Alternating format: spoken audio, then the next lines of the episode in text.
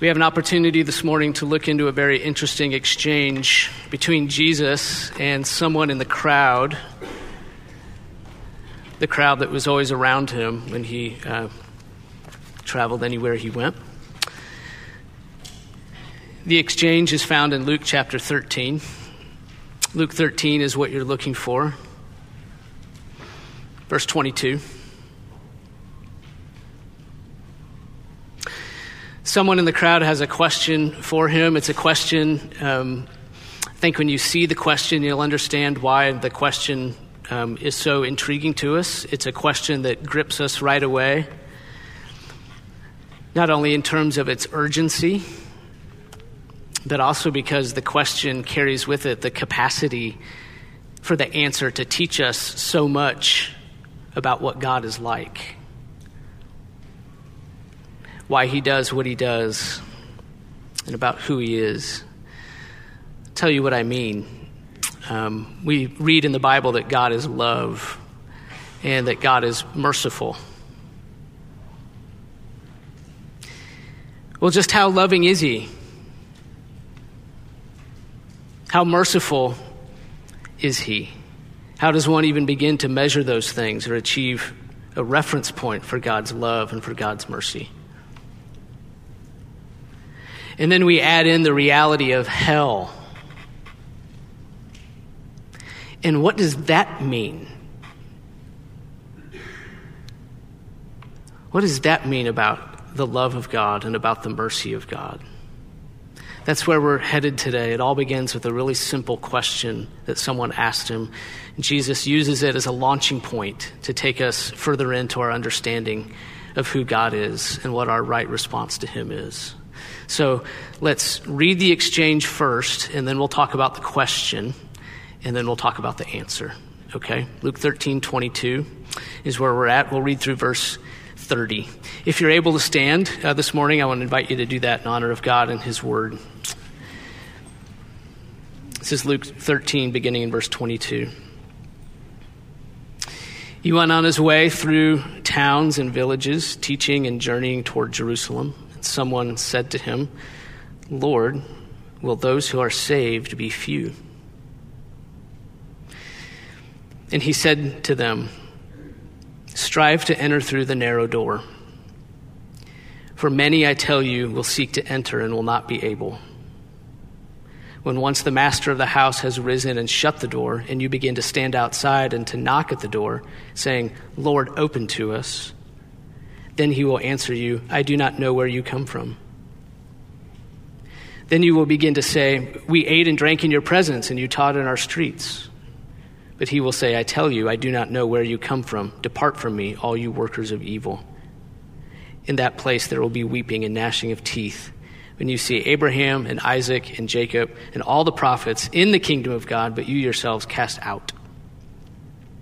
And people will come from east and west and from north and south and recline at table in the kingdom of God. And behold, some are last who will be first, and some are first who will be last. Heavenly Father, we're gathered, we're ready, we're listening. Of all of the things that we could be doing this morning, right now, our eyes and our ears are fixed on the words of Jesus. Please expand our understanding. Expand our understanding of who you are and who we are. We pray that you would nourish our souls with the word of Christ. And we ask in his holy name. Amen. Please be seated.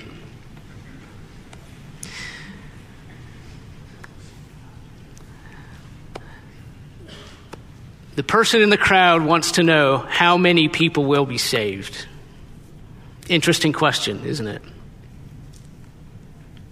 Have you heard about being saved? What do you think when someone presents to you and insists to you on your need to be saved? How does that make you feel? The Bible presents to us that humanity was created good but fallen. Make sure you understand that. Created good but fallen humanity chose sin over God. humanity chose to live in independence from God instead of fellowship with God. We turned from God. That's what sin is. Sin is turning away from God. We turned from God, right? Our first parents did that in the Garden of Eden, Adam and Eve. They turned from God. That was humanity turning from God in a corporate sense. We've all done that individually also. Turned away from God. We don't want to live under His law. We don't want to live under His rule. We resist all of those things. We are now corrupt and evil. Created good, remember, but now corrupt and evil although not incapable of doing things that are morally good.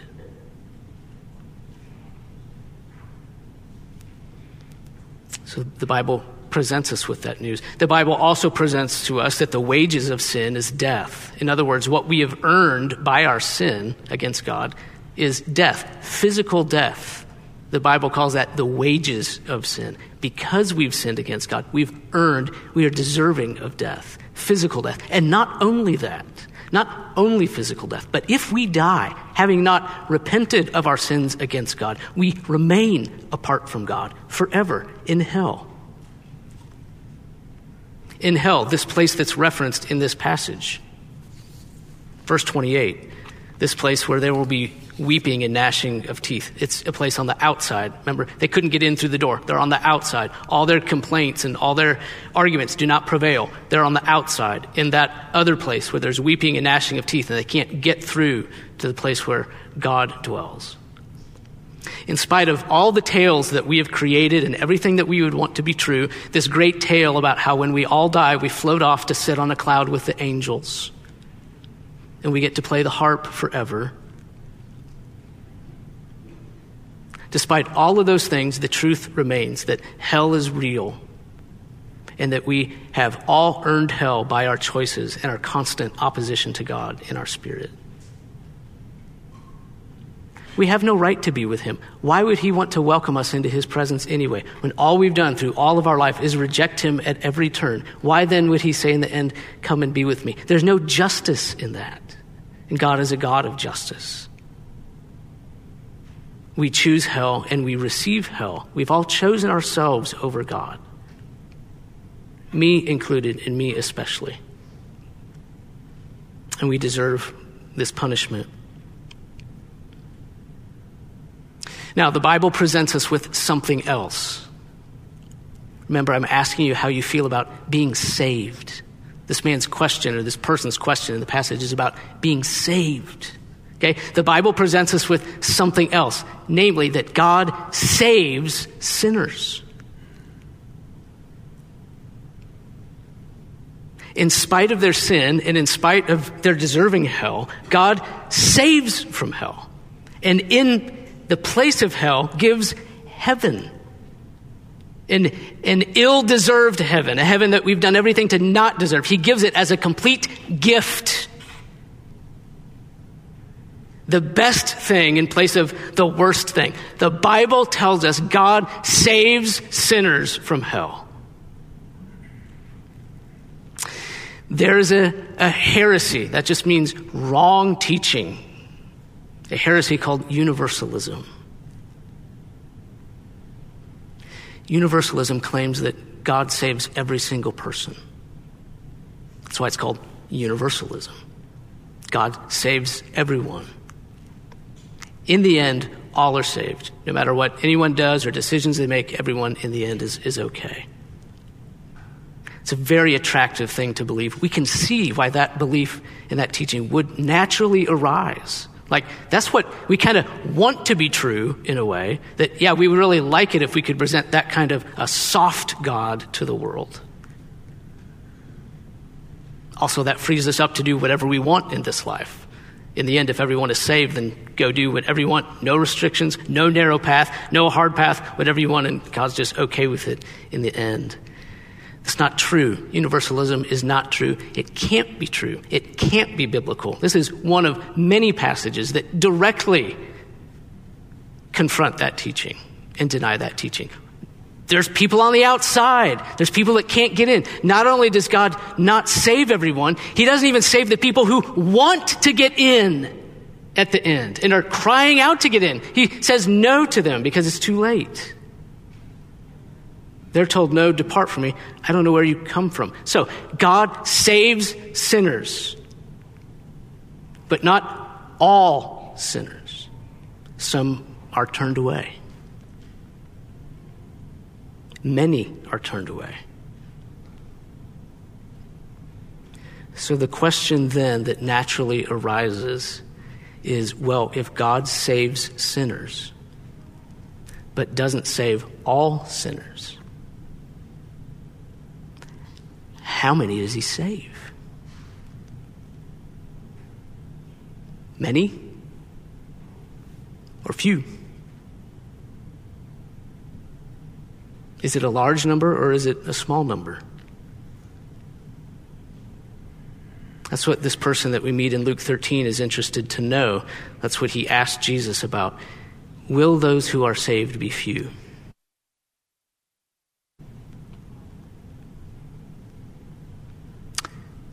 Now, you might be interested in that question as well. I'm really interested in that question. I think the reason that it's such a compelling question is that it seems so closely related to God's character. The answer to this question, many or few, seems like a, seems like a window into the character of God. Just how merciful is this God that we worship? What if those who are saved are few? What if that's true? What if the number is few? What does that mean about God? What would you think of a God who saves few?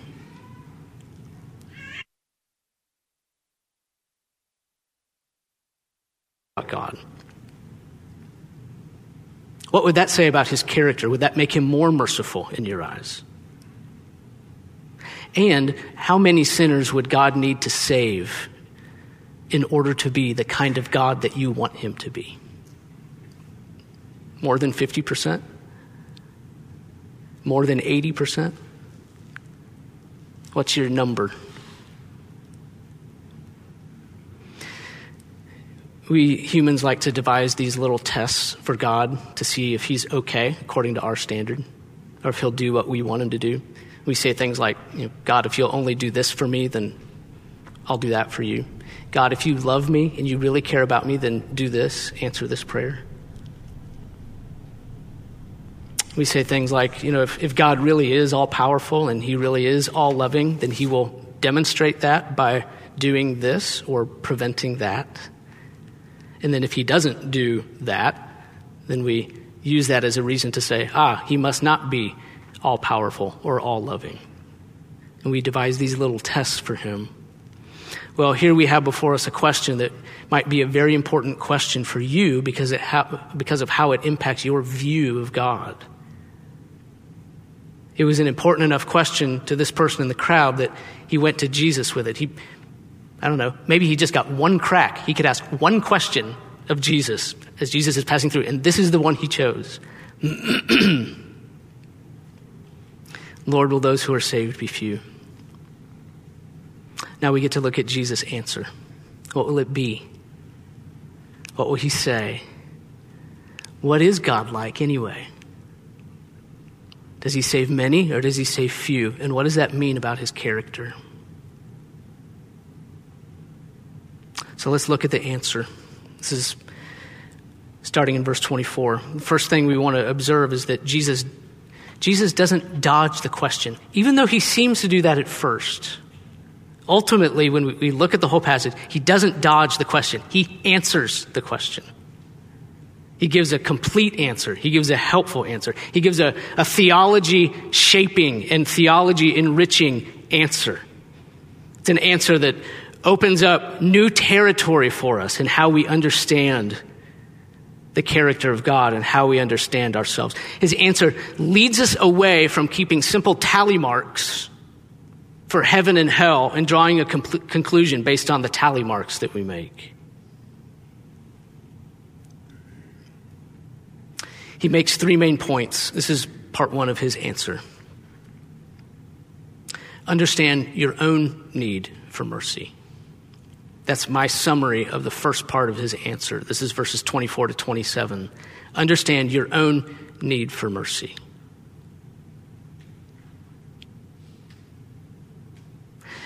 The person says, Lord, will the number of the saved be few? First part of his answer strive to enter through the narrow door. That doesn't sound like an answer to the question, does it? But he goes to this first priority of understanding your own need for mercy. The very first thing he says basically is, hey, look to yourself first. Understand your own need for mercy. That's a, that's a turning of the question back on the questioner. The questioner, he wants to know about the fate of the world and think about all those other people out there. He wants to think really big picture. Will the number of the saved be few? Tell me what the big picture is. Jesus brings it back to the small picture, to his own life and to the individual lives of those in the crowd. He's speaking to the whole crowd and he gives this questioner and everyone in the crowd something to do personally. Strive to enter through the narrow door. He directs them to understand their own immediate need.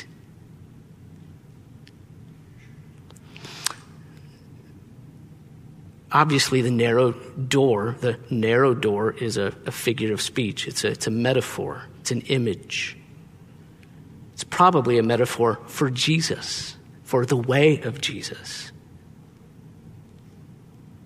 When Jesus uses this metaphor of the narrow door, he probably means something like do the hard work of choosing the less traveled path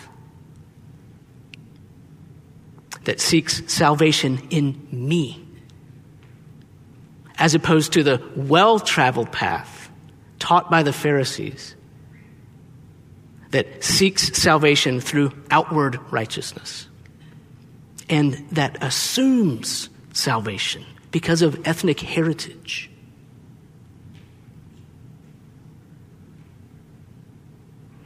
And then he tells this little parable about the people of the house to emphasize seeking that salvation immediately, today, before it's too late. The door won't be open forever. And the door will not be open to those who are mere, merely familiar with Jesus. Hey, you taught in our streets. We ate near you. Like we were with you like every day. How can we not be acceptable? Like you might even know my name. Faith in Him and full trust in His word must be exercised and must be exercised in the limited time available. So, what he says amounts to a warning to the one who's asking the question. And I think it's a warning that we all need to hear, and one that you in particular may need to hear. There are lots of people in this room, and everyone has their own questions for God.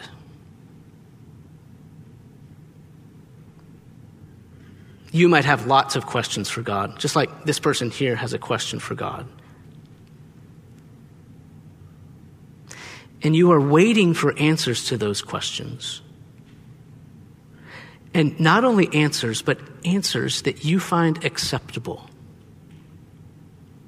before exercising trust and full faith in the Word of Jesus Christ.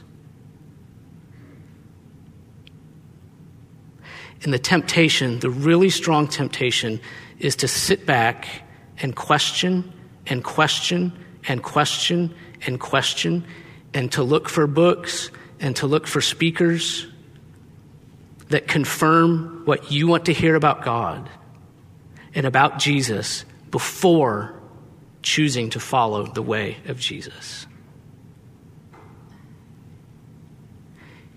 You are waiting for confirmation of the character of God before offering repentance and faith toward God through Jesus Christ.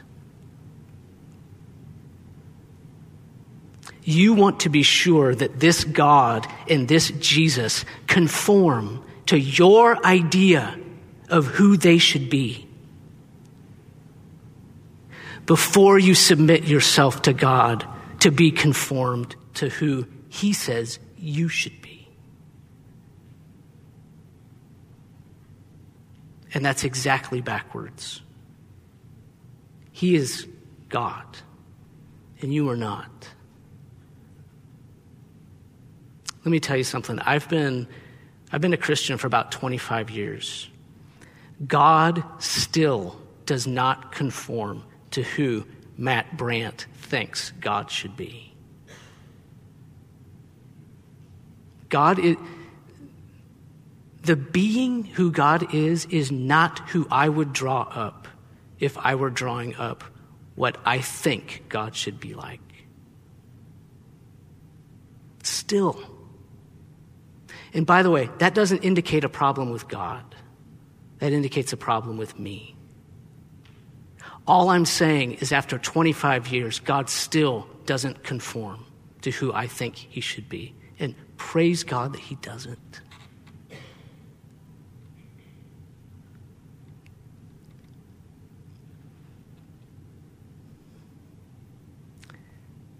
before you have all your questions answered and before you decide God has to conform to who I want him to be and answer all the questions the way that I find it acceptable, you need to get on your knees and kiss the feet of Jesus of Nazareth. And then start asking questions and start listening. Understand your own need for mercy and your own need to be saved. That's the bulk of Jesus' answer. He spends almost his whole answer talking about that. Only at the very end does he address the question that was asked. First, there's the priority of you getting right with God, yourself, before asking, well, what about all those other people?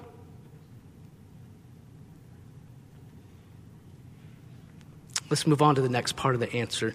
This is the theology shaping revelation that Jesus makes about God's mercy. What we learn here is that God's mercy is not measured by the number of people who are saved, but by the kind of people who are saved. If we wanted to be more esoteric and highbrow in how we say it, we could say that God's mercy is not measured numerically, but anthropologically, having to do with what man is like. That is, if we want to know the answer to the question, how merciful is the God of the Bible? The way to proceed is not by counting people and f- not by finding out whether those who are saved are few or many. It's not the way to discover the extent of God's mercy. That would be a simple method that doesn't require much thought, but it would be wrong. If we want to take the measure of God's mercy, we must look not at the number of people who are saved, but the kind of people who are saved. And we could summarize his answer this way. What are the kind, who are the people who are saved? What, of what kind are they? The saved are from every nation. That's the breadth of mercy. Verse 29. And the worst sinners. That's the depth of mercy. Verse 30. What kind of what kind are the people that are saved? From every nation, that's the breadth, the worst sinners, that's the depth. Let's spend a minute on each of those and then we'll be finished, okay? Verse 29. Jesus indicates that people will come from east and west, from north and south to recline at table in the kingdom of God. He's saying these words to a Jewish audience. From outside of Israel, people will come from every direction on the compass, from every nation, every language group every tribe, and enter the kingdom of God through the narrow door of faith in Jesus Christ. From every nation, north, south, east, west, from all over the place. What did we learn? God's mercy is not a parochial mercy. It's not a mercy that's confined just to the people of Israel. And wouldn't we expect it to be?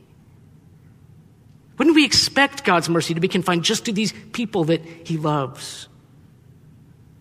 Who He has the original relationship with in terms of nationhood? Wouldn't we open the Bible and expect to find the Jews worshiping a God that just loves them and helps them win their battles and increases the prospects of their nation and secures just their little nation? That's what the gods of all the other nations did. They, every nation had their own God, and He helped them win their battles and secured their fortunes. And they fought against other nations, and whichever nation was the winner, well, their God was the strongest. They all had these private little gods, these parochial gods, but the Jews have a God who not only cares for them and their future, but every other nation too. How could that be? I'll tell you how that could be. The Bible presents us with the incredible piece of information that the Jews didn't create their own God. He created them. There was no Jewish nation or people. There wasn't a group of Jewish people sitting around together around a campfire looking up at the stars and the sun and the moon and the creation around them and said, hey, let's, let's make a God out of this thing that we can worship. Now, they did do that later in disobedience.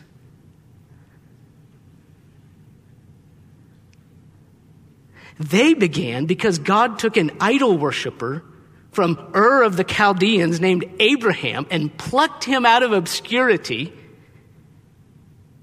and said, I'm going to make a nation out of you, you and your wife who do not have the capacity to produce children, even one. I'm going to make a nation out of you who can't do anything to reproduce a person. How can any kind of a nation come from that? It can't unless God creates it. If the Jews had created their own God, he wouldn't have been a God that loved and wanted to save other nations. Why would anyone create a God like that? They wouldn't. So, what a, a wonderful and faith confirming thing it is to open the Bible and see a God presented to us who knows no favoritism it's an equal love set upon all nations, all continents, all peoples. There are no superior peoples. There is a superior God and inferior mankind. And the mercy of this God is so broad, it extends to every point on the compass. That's the first measurement of his mercy. It does not extend to every person does extend to every nation. That's verse 29. That's the breadth of God's mercy. People will come from east, this way, west, north, south, recline at table in the kingdom of God. Second measurement, verse 30. The worst sinners. This is the depth of God's mercy.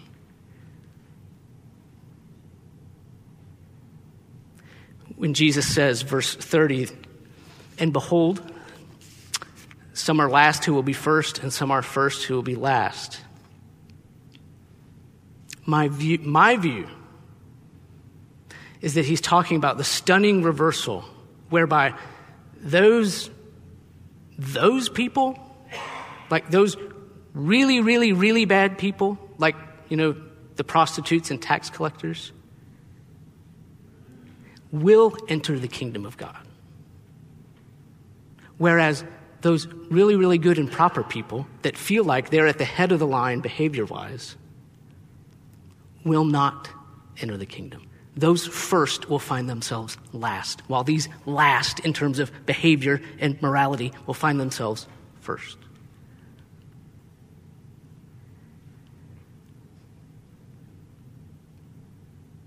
Now, my view is a minority view. I want to tell you right up front, I hold a, a, minority view here in seeing Jesus talking about worst offenders and worst sinners here. Most commentators, when they read this passage, see Jesus as continuing his thought about the Jews and the Gentiles. Saying, yeah, the, the Gentiles, they're the last, they're actually going to be first. And the Jewish people who are first, they're actually going to be last.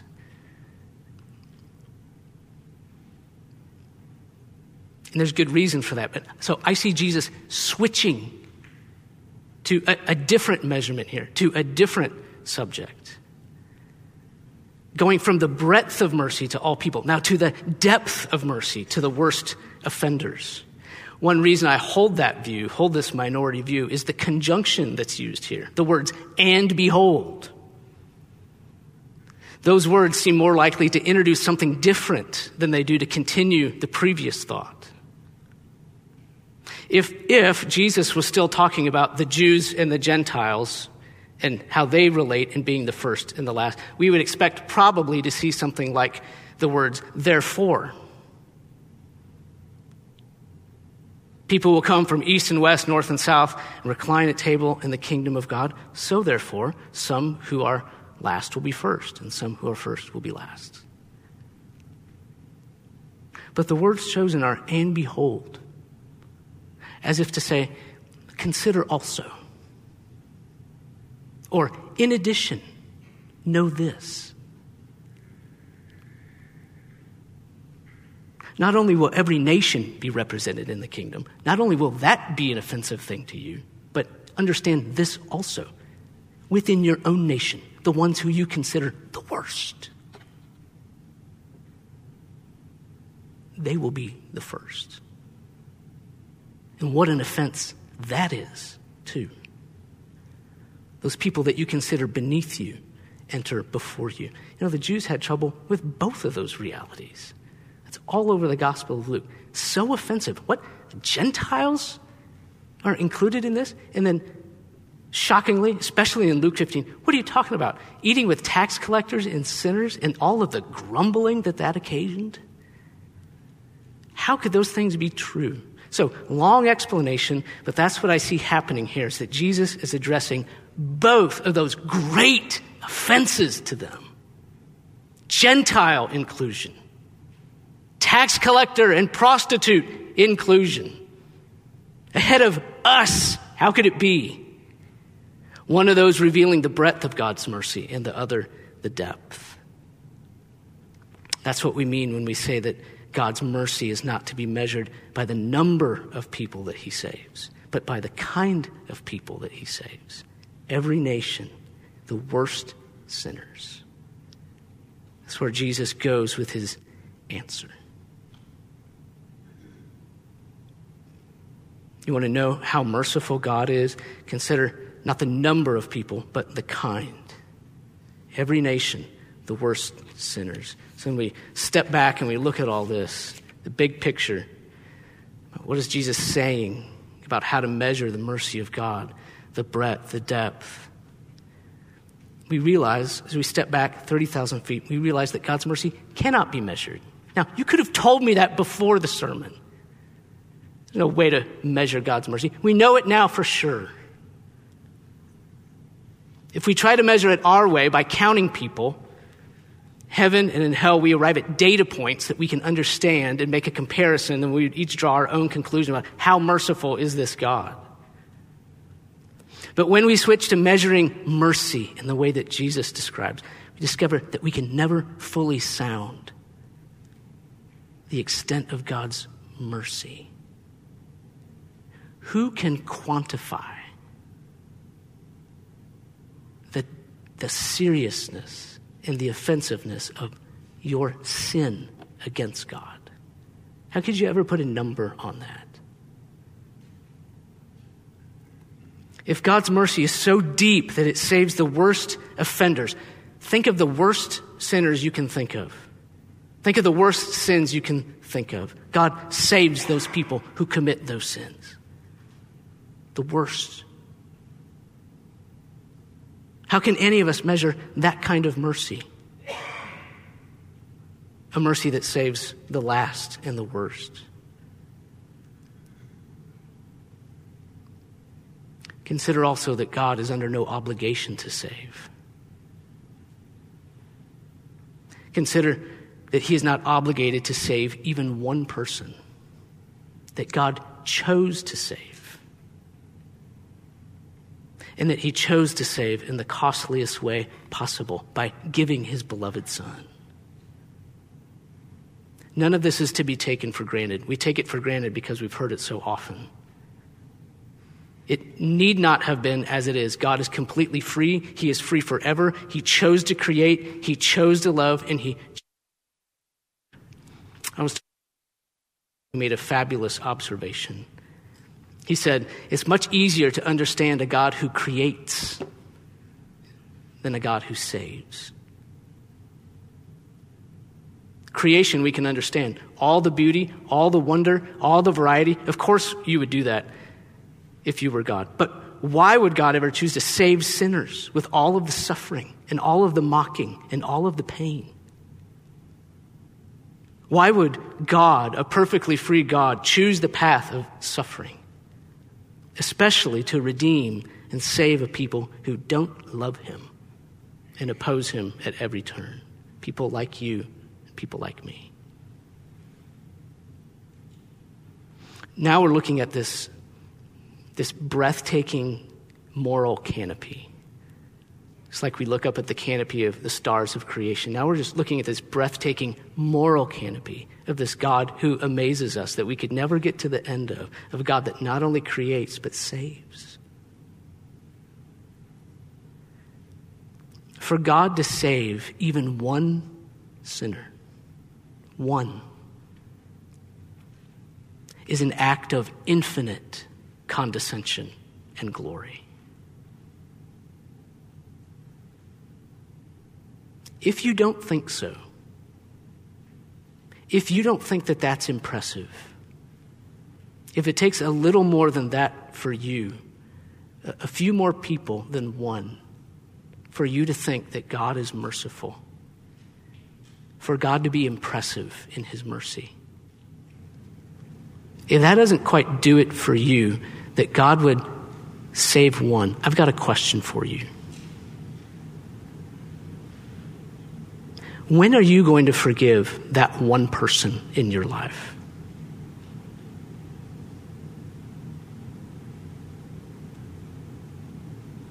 How far off is the day when you release that one person from the prison that you've been holding them in?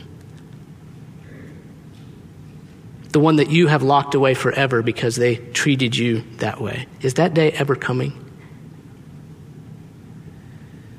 How can you sit in judgment of the mercy of God while you hold people, real people, made in the image of God, precious souls, in your personal jail?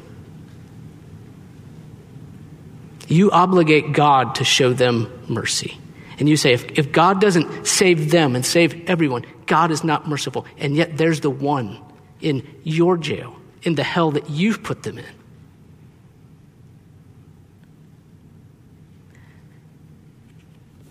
And you say that's okay. We ourselves are casters into hell. and we keep people down there, and then we insist that God not be. See, there's a difference between us and God.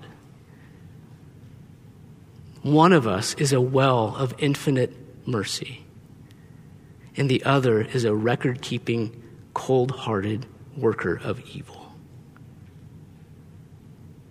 And for we evil ones to ask about and try to measure the mercy of God, there's only one one fitting response strive to enter through the narrow door. Cast yourself upon Jesus. Go to him with your cold, merciless, evil heart and say, Jesus, I've got a cold, merciful, evil heart. I'm a caster into hell, but you are a savior from hell. Save me, Lord, and then teach me what this Father is like. Let's stand together.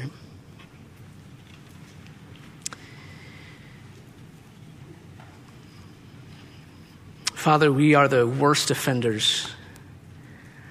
How could we ever measure our sin against you? Every turn away from you that we have ever made in our lives is an immeasurable weight of wrong not only is every turn factually wrong, like it just doesn't make sense because nothing else really does satisfy, you're the only one who satisfies. We're factually wrong when we turn. Each turn is morally wrong. We turn from the good to the evil. Just as we can't measure the depth of our sin, it would be the number of turns times a million times infinity we can't measure your mercy to us either. All we can do is look at the Son on the cross and say, This is a sacrifice of infinite value, Jesus, to pay for an infinite depth of sin. We praise Jesus, our sin bearer. We praise you, Father, the Lord, who is a merciful God. Amen.